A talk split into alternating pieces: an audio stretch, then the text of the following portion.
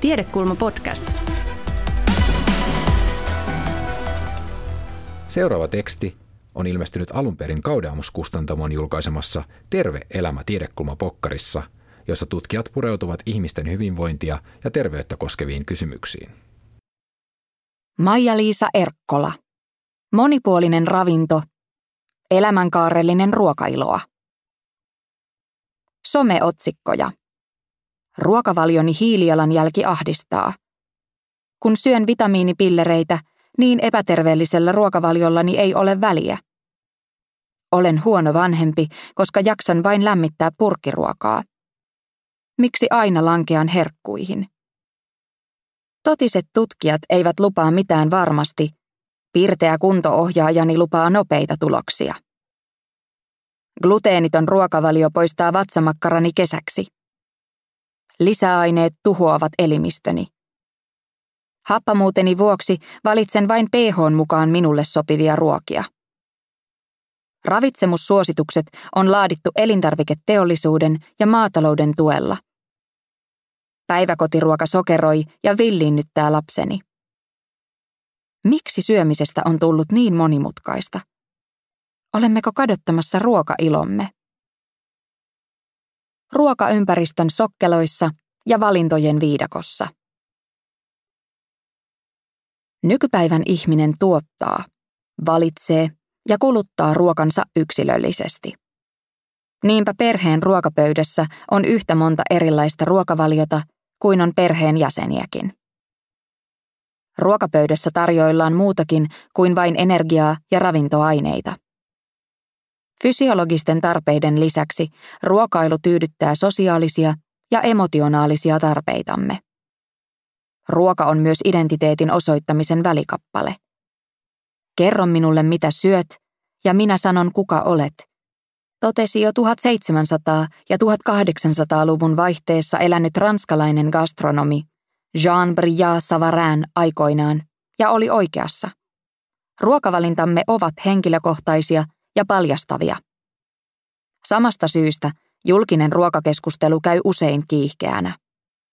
Olemmehan jokainen oman ruokavaliomme kokemusasiantuntijoita, ja julkiset valistajat tulevat reviirillemme. Mutta päätämmekö ruokavalinnoistamme itsenäisesti? Yksilön ruokavalintoja määrittävät hänen yksilölliset ominaisuutensa, mutta myös hänen sosiaalinen ja fyysinen ruokaympäristönsä. Yksilöllisiä ominaisuuksia ovat muun muassa ikä, sukupuoli, koulutus, temperamentti ja terveydentila. Terveystietoisimpia ruokavalintoja tekevät muita todennäköisemmin korkeasti koulutetut keski-ikäiset pääkaupunkilaisnaiset. Ruokavalintojamme ohjaavat myös tunnetilat, kuten viha, pelko, suru ja ilo. Tunteiden osalta yhteys on kaksisuuntainen. Ruoka vaikuttaa mielialaamme ja mieliala vaikuttaa ruokavalintoihimme. Lähtökohtaisesti syöminen on mutkattoman myönteinen asia. Turvaammehan sillä normaalin kasvun ja kehityksen sekä terveyden ja monipuolisen hyvinvoinnin. Vastasyntyneen nälkäviestien tunnistaminen ja niihin vastaaminen on fysiologisten ja emotionaalisten perustarpeiden tyydyttämistä. Lapsen kasvaessa ruoka alkaa saada lapsen mielessä muitakin merkityksiä. Aikuisten antama malli on tärkeä syömään oppimisessa ja terveyttä edistävien ruokailutottumusten kehittymisessä. Ruoalla rangaistun ja palkitun lapsen mieleen rakentuu mustavalkoinen jaottelu hyviin ja pahoihin ruokiin. Samalla omaksutaan vastenmielisyys tiettyjä ruokia kohtaan, mistä on vaikea oppia pois.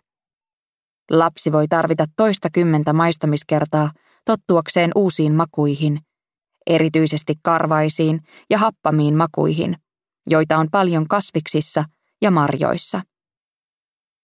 Monipuoliseen syömiseen oppimisessa vaaditaan sitkeyttä ja pitkämielisyyttä sekä aikuisilta että lapsilta.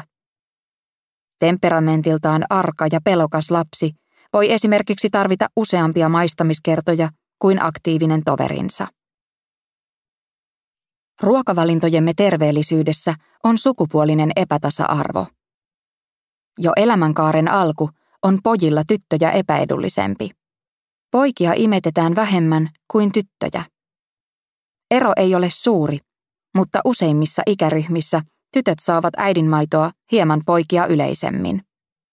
Sukupuolten väliset erot kasvavat iän myötä. Aikuisten miesten ruokavalio poikkeaa ravitsemussuosituksista huomattavasti naisten ruokavaliota enemmän. Suomalaismiehet kuluttavat enemmän lihaa ja sokeroituja juomia sekä vähemmän kasviksia kuin naiset.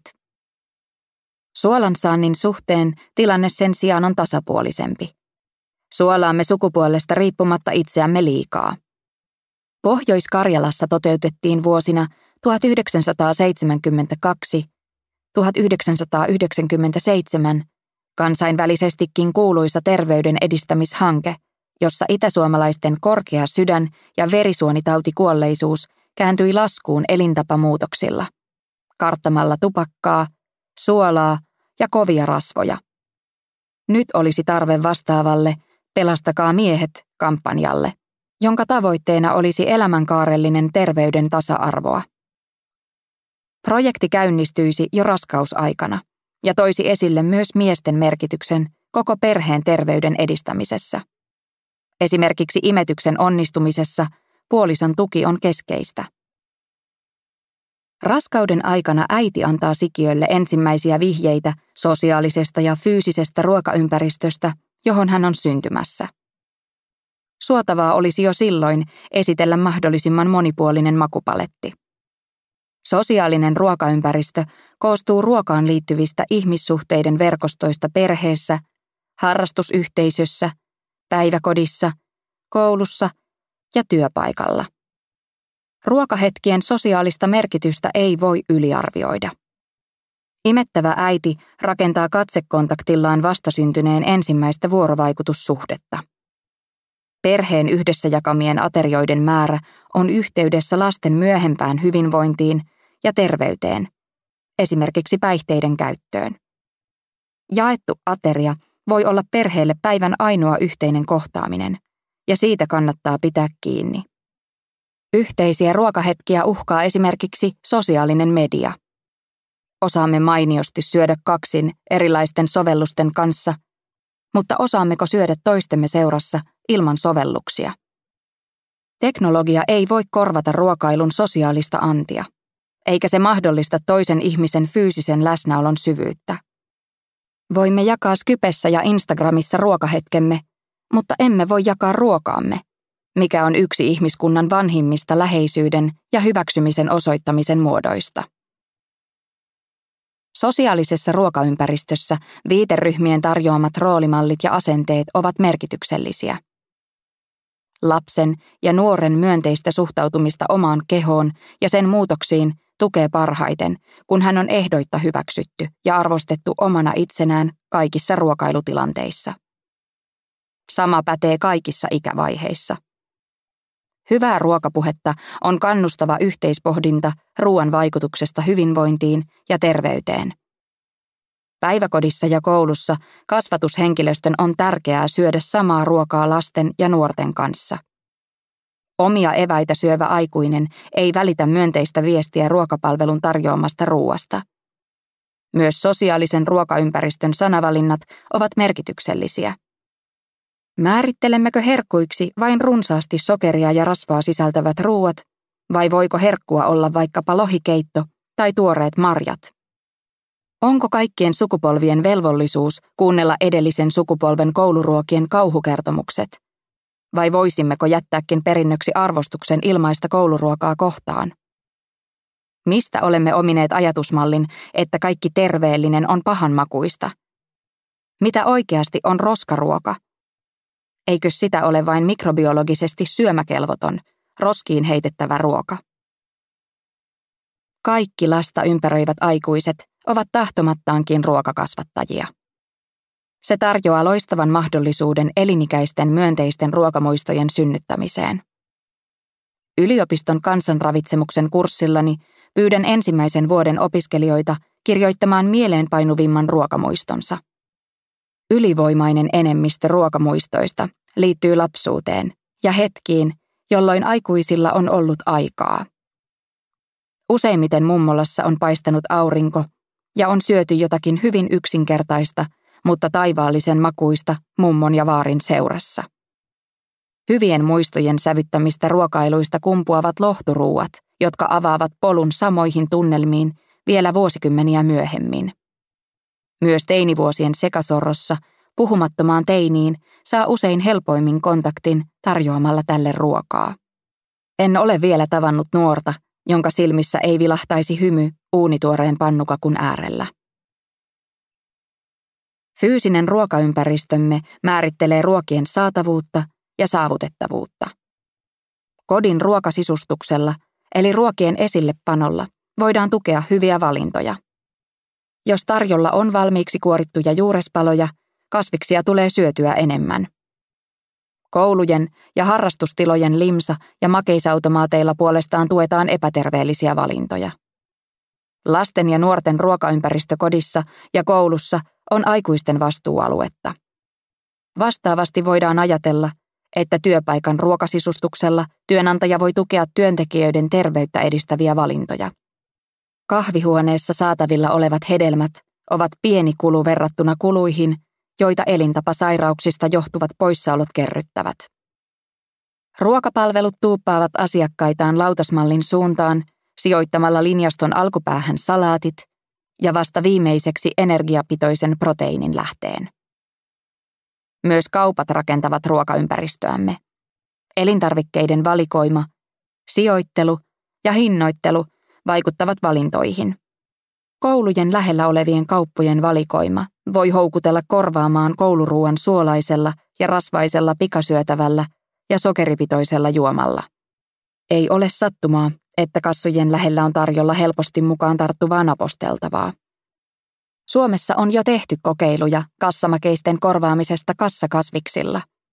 Kokeilu on esimerkki kaupan yhteiskunnallista vastuuta osoittavista teoista, joita suomalaiset kauppaketjut ovat kiitettävästi lähteneet kehittämään. Yhteiskunnan tasolla ruokavalintojamme ohjaillaan muun muassa verotuksella, säädöksillä ja ravintosisältömerkinnöillä. Niiden tavoitteena on tukea kansalaisten terveellisempiä valintoja. Esimerkiksi kouluruokailun menestyksen taustalla on joukko erilaisia yhteiskunnan ohjauskeinoja. Ruokapalveluilla, eli joukkoruokailulla, onkin tärkeä rooli suomalaisten ruokavalion muuttamisessa terveellisemmäksi ja ympäristölle kestävämmäksi. Julkisen puolen ruokapalveluiden tarjonnan tulee olla ravitsemuskriteerien mukaista, ja reseptivalinnoilla vaikutetaan siihen, mitä ruokia kansa oppii syömään.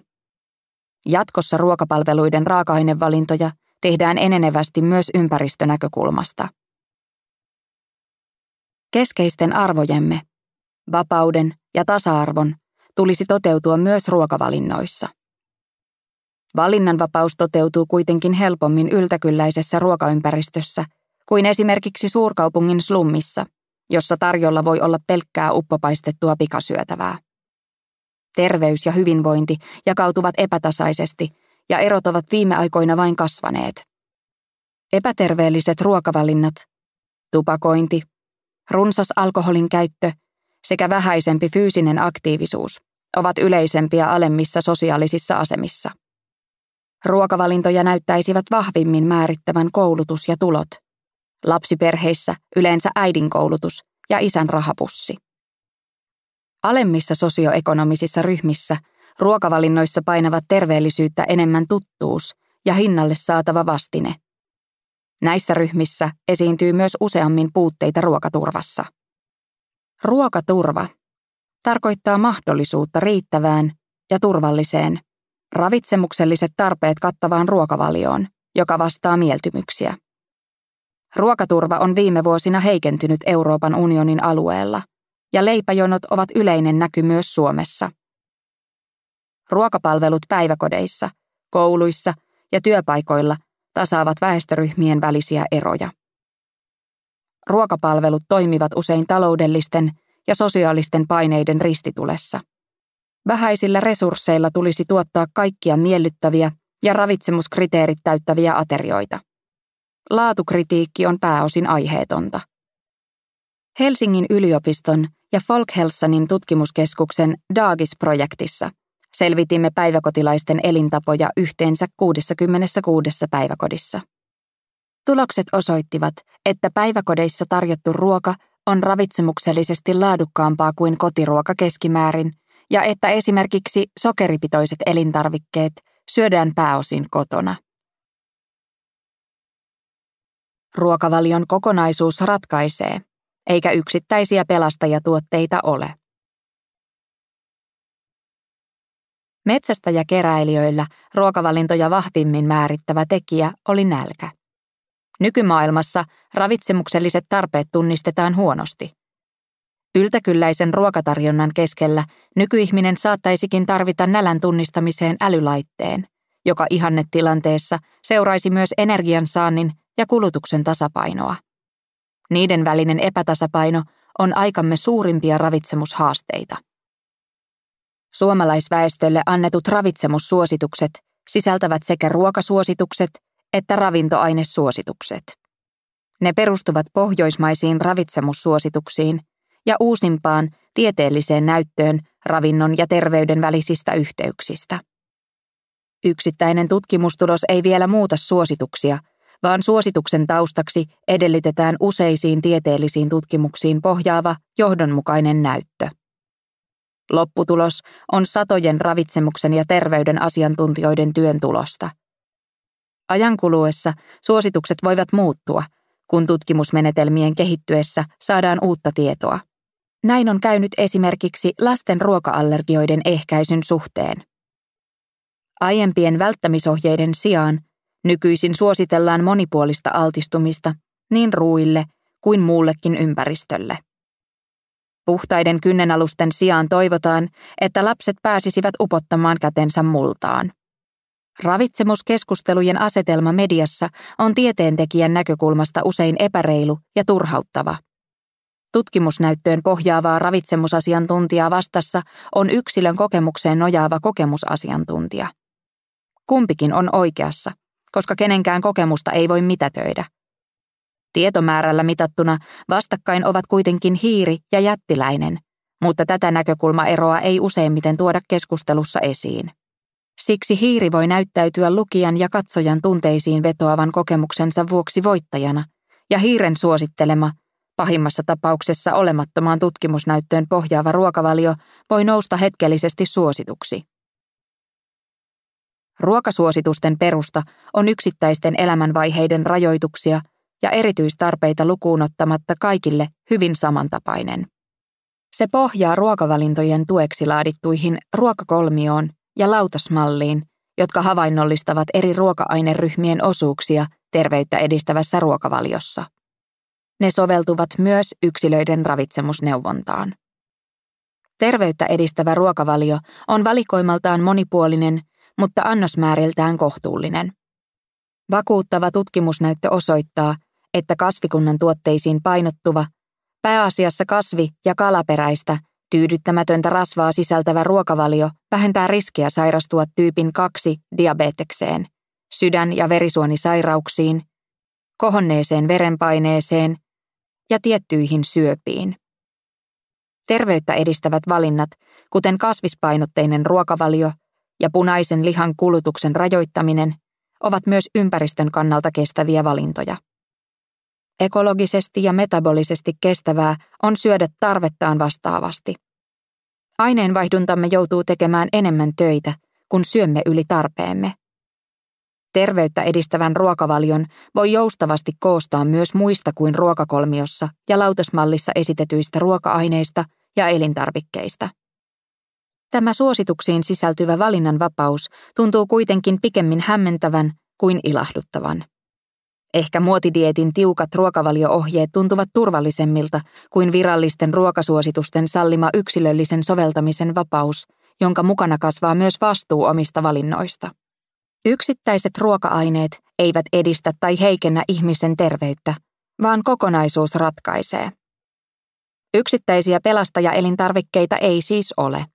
Tärkeää on ruokavaliossa paljon käytettyjen elintarvikkeiden laatu – Elintarvikkeista kannattaa valikoida mahdollisimman vähäsuolaiset, vähäsokeriset, kuitupitoiset ja rasvan laadun suhteen hyvät. Varhain opitut viisaat valinnat automatisoituvat. Kun suuret linjat ovat kunnossa, ruokavalioon mahtuu myös epäterveellisempiä sattumia. Kun ateriansa kokoaa lautasmallin mukaisesti, pääsee jo pitkälle, eikä yksittäisten ravintoaineiden riittävästä saannista tarvitse olla huolissaan. Lautasmalli toteutuu, kun täyttää ensin puolet lautasesta tuoreilla tai kypsennetyillä kasviksilla. Neljänneksen perunalla, viljalisäkkeellä, riisillä tai pastalla ja viimeisen neljänneksen kasvi- tai eläinproteiinipitoisella pääruualla.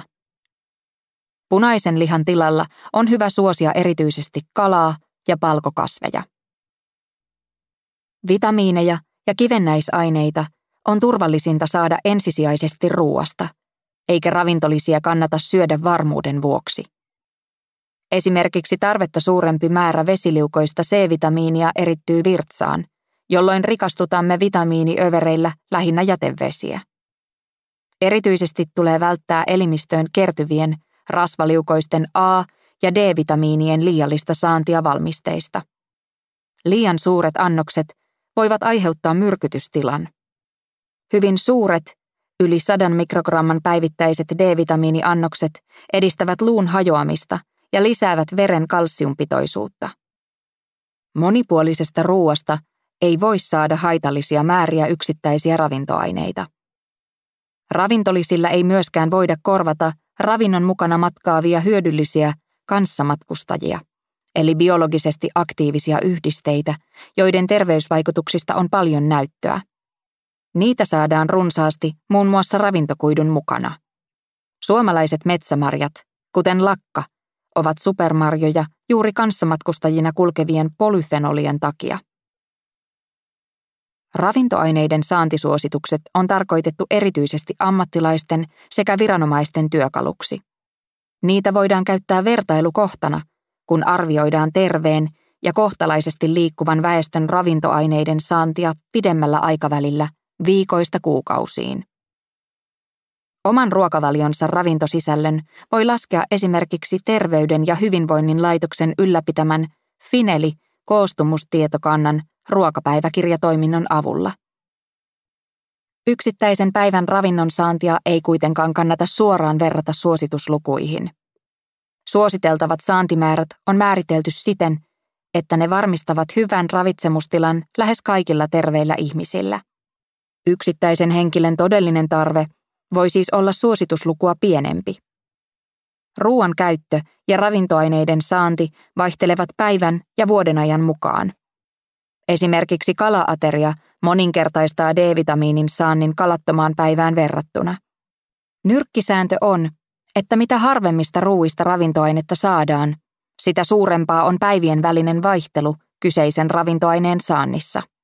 Tämän vuoksi useamman päivän kirjausten pohjalta laskettu keskiarvo kertoo jo huomattavasti luotettavammin ravintoaineiden tavanomaisesta saannista.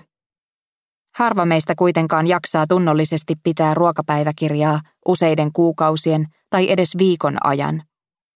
Teknisestä kehityksestä huolimatta meiltä puuttuu edelleen haaveilemamme laite, joka luotettavasti mittaisi kaikki syömämme ruuat ja juomat ilman omaa vaivan näköä.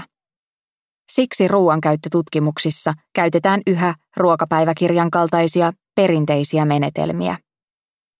Nykyisellä massadatojen aikakaudella ravitsemustieteessäkin pyritään hyödyntämään suuria tietoaineistoja. Tampereen ja Helsingin yliopistojen yhdessä toteuttamassa Low Card-tutkimuksessa suomalaisen kauppaketjun asiakasomistajilta on kerätty yksityiskohtaiset tiedot ruokaostoista kahden vuoden ajalta.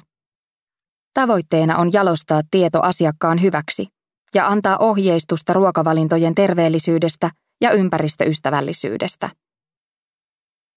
Elämänkaaren suurimmat ruokahaasteet ajoittuvat sen alku- ja loppupäähän. Ensimmäisten vuosien kiihkeän kasvun ja kehityksen aikana pieneen vatsaan mahtuvien annosten tulee olla täyttä tavaraa. Lapsen ensimmäisenä elinvuotena painon kaksinkertaistuminen ja pituuden huima kasvu turvataan rintamaidolla ja puolen vuoden jälkeen nopeasti laajenevalla lisäruokien valikoimalla. Onneksi kukin nisäkäs, ihminenkin, tuottaa jälkeläisilleen parasta mahdollista ravintoa heti synnytyksen jälkeen. Optimaalisen ravintosisällön ohella rintamaito edistää ihanteellisen suolistomikrobiston muodostumista sekä suoliston ja kehon puolustusjärjestelmän kypsymistä. Valitettavasti Suomessa tämän todellisen superfoodin merkitystä ei osata täysin arvostaa. Kansainväliset suositukset imetyksen kestosta eivät toteudu, ja laahaamme myös muiden Pohjoismaiden jäljessä imetystilastoissa. Suomalaisäidit imettävät keskimäärin seitsemän kuukautta. Suositus on 12 kuukautta. Täysimetyksen kesto on puolestaan noin puolitoista kuukautta, kun suositus on neljästä kuuteen kuukautta. Suomen timanttisella neuvolajärjestelmällä riittää siis vielä haasteita. Lapsiperheiden tueksi on Suomessa tarjolla myös tarkkaan säädelty ja pitkälle kehitelty valikoima lasten valmisruokia, joita suomalaislapset kuluttavatkin runsaasti. Ne turvaavat osittain suomalaisimeväisten ensimmäisen ikävuoden ruokavalion laadun. Yleensä ruokavalion laatu heikkenee, kun lapsi siirtyy syömään muun perheen kanssa samoja ruokia. Siirtymä tuo ruokavalioon keskeiset kansalliset ravitsemushaasteemme. Liikaa tyydyttynyttä rasvaa, suolaa, sokeria ja lihavalmisteita sekä niukasti kasviksia, hedelmiä ja kuitua. Murrosikään osuu elämänkaaren toinen kiihkeä kasvun ja kehityksen pyrähdys. Erityisesti murrosiassa ruokavalintojen kautta etsitään ja osoitetaan myös omaa identiteettiä. Aikuisen tehtävä on auttaa ruokavalion ravitsemuksellisen laadun turvaamisessa sekä pitää kiinni perheen yhteisistä aterioista. Kotiaterioiden merkitys korostuu, kun yhä suurempi osa nuorista jättää koululounaan väliin. Elämänkaaren loppupäässä haasteita puolestaan asettavat ikääntymisen aiheuttamat fysiologiset ja psykososiaaliset muutokset. Terveysongelmista kärsivälle yksinäiselle ei ruoka maistu. Laitoksissa asuvilla esiintyy aliravitsemusta ja kotona asuvilla vähävaraisilla iäkkäillä ruokaturvattomuutta ja nälkää. Proteiinipatukoita ja energiajuomia eniten Suomessa tarvitsevat kohderyhmät löytynevätkin vanhusten hoivakodeista ja pitkäaikaispotilaiden vuodeosastoilta. Väestömme ikääntyessä elämänkaaren loppupään hyvä ravitsemus nousee yhä suuremmaksi haasteeksi. Hyvä, paha ruoka. Suurin osa suomalaisista noudattaa tavanomaista sekaruokavaliota, mutta erilaisten erityisruokavalioiden määrä on kasvussa. Ideologiset syyt ovat terveysvaikutuksia yleisempiä motiiveja ruokavalion valinnalle. Erityisesti kasvispainotteisten ruokavalioiden määrä lisääntyy. Eläinproteiinia sisältävä kasvispainotteinen ruokavalio ei ole erityisruokavalio, vaan monipuolisesti ja tasapainoisesti toteutettuna terveyttä edistävän ja ravitsemuksellisesti riittävän ruokavalion malli. Terveyttä edistävään ruokavalioon ei kuulu runsas punaisen lihan syönti. Palkokasvien, muiden kasvisten, hedelmien ja marjojen kulutuksen lisäämiseen on puolestaan tutkitusti varaa lähes kaikilla suomalaisilla. Myös sekaruokavaliossa on hyvä käyttää kasviperäisiä proteiininlähteitä. Eläinperäiset proteiinilähteet tulee valita vaihtelevasti. Vastuullisesti pyydettyä tai kasvatettua kalaa. Siipikarjan lihaa, kananmunaa ja vain rajallinen määrä punaista lihaa. Vegaaniruokavalio poikkeaa ravintosisällöltään huomattavasti kasvispainotteisista ruokavalioista, ja ravitsemuksellisesti riittävän vegaaniruokavalion koostaminen edellyttääkin ravintolisien ja täydennettyjen elintarvikkeiden, kuten vitaminoitujen kasvipohjaisten juomien käyttöä sekä monipuolista kasviproteiinien käyttöä. Nykyinen elintarviketarjonta mahdollistaa sekä ravintosisällöltään laadukkaat että vastuulliset elintarvikevalinnat ruokavaliosta riippumatta. Ruokavalintoja säätelevät myös terveydelliset perusteet. Suomessa yleisimpiä terveysperustaisia erityisruokavalioita ovat vähälaktoosinen ja laktoositon ruokavalio. Niitä tarvitsevilta puuttuu suolistostaan laktaasientsyymi. Vastaava, aikuistuessa kehittyvä entsyymin puutos on suurimmalla osalla maailman väestöstä, ja tavanomaisten maitovalmisteiden käyttö aiheuttaa heille vatsa- ja ilmavaivoja. Pitkään karjataloudessa eläneillä suomalaisilla entsyymi ei geenimutaation seurauksena häviä, ja laktoosiintoleranssi on meillä kansainvälisesti vertaillen harvinaisempaa. Suomessa on tarjolla loistava laktoosittomien ja vähälaktoosisten tuotteiden valikoima, joten laktoosiintoleranssi ei yleensä johda ravitsemusongelmiin. Allergioista johtuvia välttämisruokavalioita on erityisesti lapsilla. Ruokavalion laajetessa kahden ensimmäisen ikävuoden aikana lievät herkistymisoireet, kuten ihon lehahtelu ja suun kutina, ovat yleisiä ja pääosin normaalia kehitystä. Erityisesti maito ja vilja voivat kuitenkin aiheuttaa myös vakavia oireita, joita hoidetaan tarkalla välttämisruokavaliolla. Vakavat oireet on aina todennettava terveydenhuollossa. Suuri osa ruoka-allergioista väistyy kouluikään mennessä. Aikuisiälle jatkuvat yleisimmin kala- ja pähkinäallergia, joista viimeksi mainittu on yleistynyt lisääntyneen pähkinöiden ja siementen kulutuksen myötä. Suomessa yleinen keliakia vaatii elinikäisen gluteenittoman ruokavalion, jossa vältetään vehnää, ruista ja ohraa.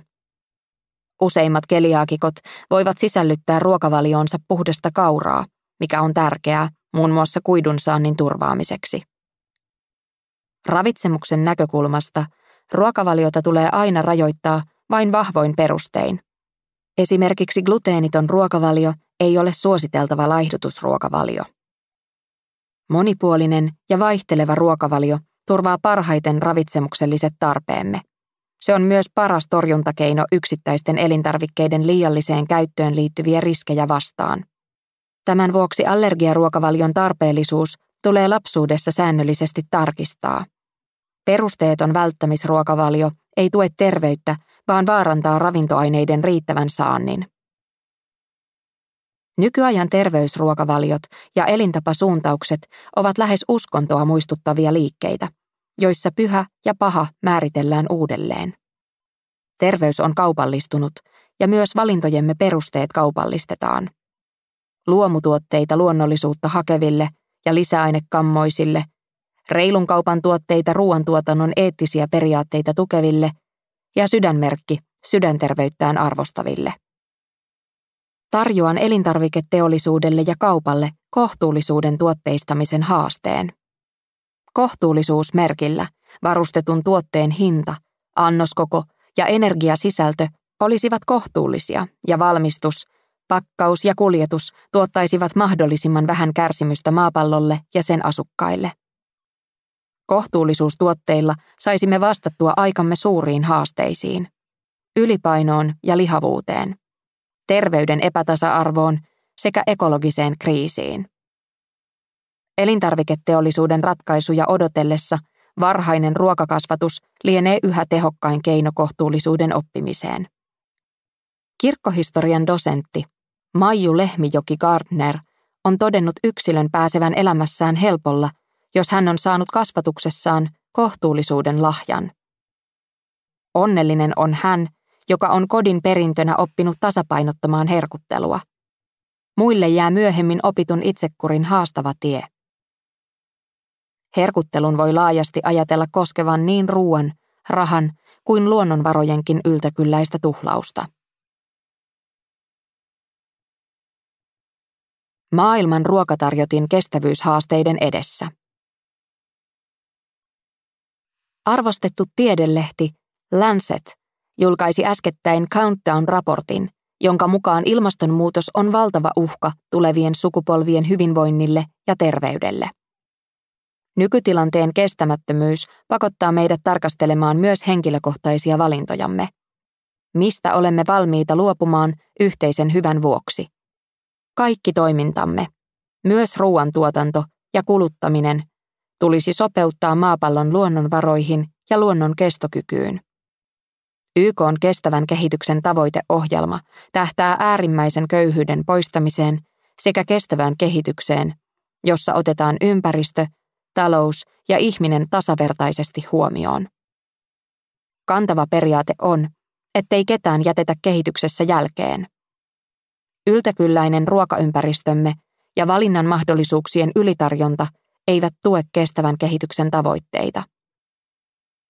Tekoälyn avulla olisi jo nyt mahdollista optimoida pallomme asukkaille ravitsemuksellisesti riittävä ja ympäristövaikutuksiltaan kestävä ruokavalio. Mutta kansainvälisillä toimijoilla ei ole riittävää yhteistyökykyä ja halua sen toteuttamiseen. Informaatioteknologian ja bioteknologian kehityksen ja yhteistyön tuloksia hyödynnetään tällä hetkellä pääosin yksilötasolla. Tavoitteena on optimoida parhaiten terveyttä edistäviä yksilöllisiä ruokavalioita. Tekoälyn on mahdollista ottaa huomioon myös makumieltymyksemme ja vaihtelun halumme. Se voi ehdottaa ruokavalintoja erilaisiin tunnetiloihin, esimerkiksi lapsuuden lohturuokaa, kun olemme surullisia. Teknologian avulla personoitu ruokavalio on ensisijaisesti mahdollista vain jo valmiiksi hyväosaisille. Ja näin ollen se voi kasvattaa terveyden epätasa-arvoa. Pelkkä tieto ja järkisyihin vetoaminen eivät riitä elintapojemme suuntaamiseen terveellisemmiksi ja ekologisesti kestävämmiksi. Ruokavalinnoissa mielihyvän tavoittelu ajaa helposti epäkonkreettisilta ja kaukaisilta kuulostavien terveys- ja ympäristöuhkakuvien edelle. Entä jos tekoäly viestittäisi epäterveellisistä ruokavalinnoistamme vakuutusyhtiöön, joka nostaisi sen seurauksena sairausvakuutusmaksujamme? Motivoisiko se muutokseen? Parhaiten elintapamuutokset onnistuvat, jos niiden toteuttamiseen on motivaatiota, osaamista sekä resursseja. Tehokkainta on hyvien tapojen vahvistaminen. Hyviä ruokavalintoja vahvistamalla huonommat automaattisesti vähenevät. Yksilöille suunnatut diettisovellukset eivät yksinään johda yhtä hyviin elintapamuutoksiin kuin ryhmän, yhteisön tai ihmissuhteiden voimaa hyödyntävät ratkaisut. Lisäksi koko ruokaympäristön toimijoiden on sitouduttava tavoitteisiin. Päiväkoti-ikäisten ruoankäytössä tapahtuu varmemmin muutoksia, jos sekä perhe, varhaiskasvatuksen henkilöstö että kunta pyrkivät yhteisesti sovittuihin tavoitteisiin, vaikkapa kasvisten kulutuksen lisäämiseen. On sanottu, että vain rintamaidosta elävä vastasyntynyt on ruokailussaan onnekkaan viaton, koska hänen ravintonsa ei aiheuta tuhoa. Nykyisen kulutuksemme kestämättömyydestä kertovat uutiset tekevät ruokavalinnoistamme ajoittain ahdistavia. Kuluvan vuosikymmenen kuuluisat ajattelijat, historioitsija Yuval Noah Harari ja kansainvälisen terveydenhuollon edesmennyt professori Hans Rusling tarjoavat tilanteeseen samansuuntaisia ratkaisuja. Ilmastonmuutos ja absoluuttinen köyhyys ovat todellisia uhkia, mutta niiden torjuminen on mahdollista kansainvälisellä yhteistyöllä. Hämmentävä nykytilanne vaatiikin ensisijaisesti itsekeskeisen ajattelumme haastamista. Kansainvälinen yhteistyö on mahdollista, jos monikulttuurisuutta vastustava nurkkakuntainen ja egoistinen patriotismi ei saa valtaa. Monikulttuurista näkökulmaa on helppo opetella globaalin ruokatarjottimen äärellä. Omien toimintamallien muuttaminen on vaikeampaa. Siksi tarvitaan myös kansallisia ja kansainvälisiä ohjaustoimia tukemaan yksilön kestäviä valintoja ja tekemään ne mahdollisimman helpoiksi. Yhteisön vaikutusvalta on siihen kuuluvien yksilöiden toiminnan summa. Ahdistusta helpottaa, kun suuntaa tarmonsa myönteisen muutoksen toteuttamiseen. Vaikkapa rakentaa omaa ja läheistensä ruokaympäristöä nykyisten ravitsemussuositusten toteutumista tukevaksi. Jo nykyiset ravitsemussuositukset täyttävällä ruokavaliomuutoksella voitaisiin saavuttaa noin 40 prosenttia pienemmät ilmastovaikutukset ruoankulutuksessa – ja samalla edistettäisiin huomattavasti väestömme terveyttä.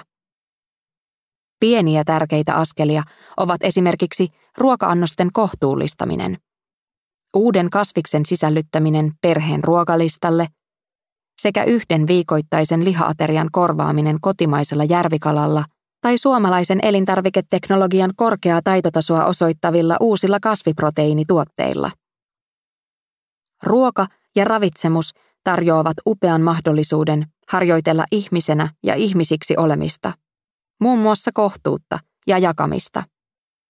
Jaettu ruoka kohtuullistaa annoksemme ja moninkertaistaa ruokailomme.